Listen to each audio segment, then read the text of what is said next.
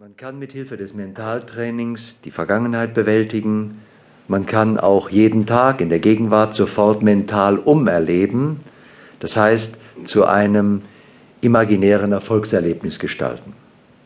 Und man kann natürlich seine Zukunft frei gestalten.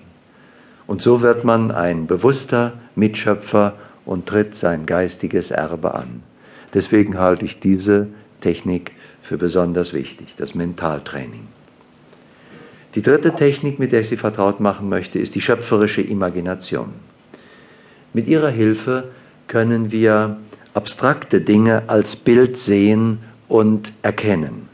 Sie ist eine ideale Diagnose- und Therapiemöglichkeit und natürlich eine Möglichkeit der Selbstheilung. Mit ihrer Hilfe können wir auch die Fortschritte kontrollieren und tägliche Psychohygiene betreiben.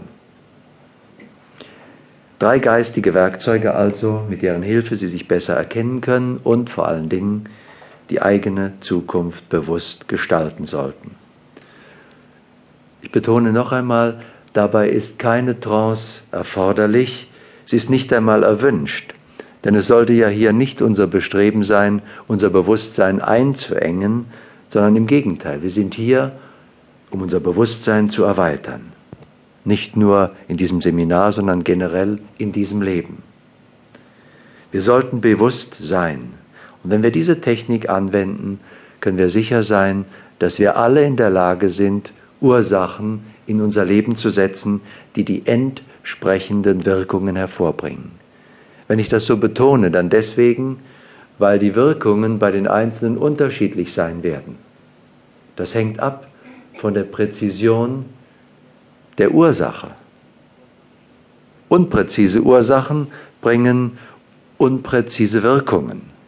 Wenn also eine Wirkung nicht exakt so ausfällt, wie wir sie gerne hätten, wie sie beabsichtigt war, dann deswegen, weil wir die Ursache zu unpräzise gesetzt haben.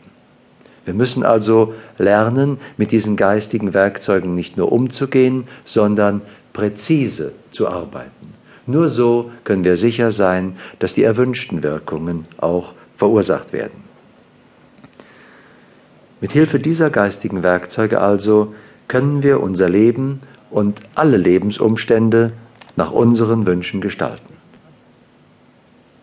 Darüber hinaus möchte ich Ihnen helfen, einen neuen Freund zu entdecken, Ihr Unterbewusstsein. Sie sollten mit diesem Unterbewusstsein, mit diesem neuen Freund sehr höflich, freundlich, freundschaftlich umgehen. Sie sollten ihn nicht mit Suggestionen eindecken. Besonders bei der klassischen Selbsthypnose neigt man dazu, Experimente zu machen, den Arm steif zu machen, sich blind zu machen und ähnliche Dinge zu tun dem Unterbewusstsein also gleich eine entsprechende Reihe von Suggestionen zu geben, von Befehlen zu geben. Das ist kein freundschaftlicher und kein empfehlenswerter Umgang mit dem Unterbewusstsein. Stellen Sie sich vor, Sie hätten einen Freund und Sie würden mit dem Hypnose machen und würden dauernd sagen, so jetzt kannst du nicht vom Stuhl aufstehen und jetzt kannst du deinen Arm nicht mehr bewegen, jetzt kriegst du kein Wort raus. Nach einer Weile würde ihm das gar nicht mehr gefallen und letztlich wäre das irgendwann einmal Ihr Freund gewesen. Wir sollten also auch mit unserem Unterbewusstsein nicht herumspielen, sondern wirklich verantwortungsbewusst und freundschaftlich umgehen. Und vor allen Dingen sollten wir die Selbsthypnose nicht benutzen, um uns nur von den Folgen unseres falschen Verhaltens zu befreien, sondern lieber von unserem falschen Verhalten. Das heißt, wir sollten mit Hilfe dieser geistigen Werkzeuge das richtige, erwünschte Verhalten verwirklichen. Ich möchte Ihnen auch zeigen, dass es weder unverdientes Glück noch unverdientes Leid gibt. Es gibt auch keine Ungerechtigkeit, auch wenn es in der Welt sehr oft so scheint. Jedem von uns geschieht immer nur das, was er verursacht und damit notwendig gemacht hat. Sie werden erkennen, dass Sie selbst seit jeher Herr Ihres Schicksals waren und dass es ihre Aufgabe hier ist, hiervon bewussten und vernünftigen Gebrauch zu machen. Denn unsere Aufgabe hier ist es, uns zu entwickeln.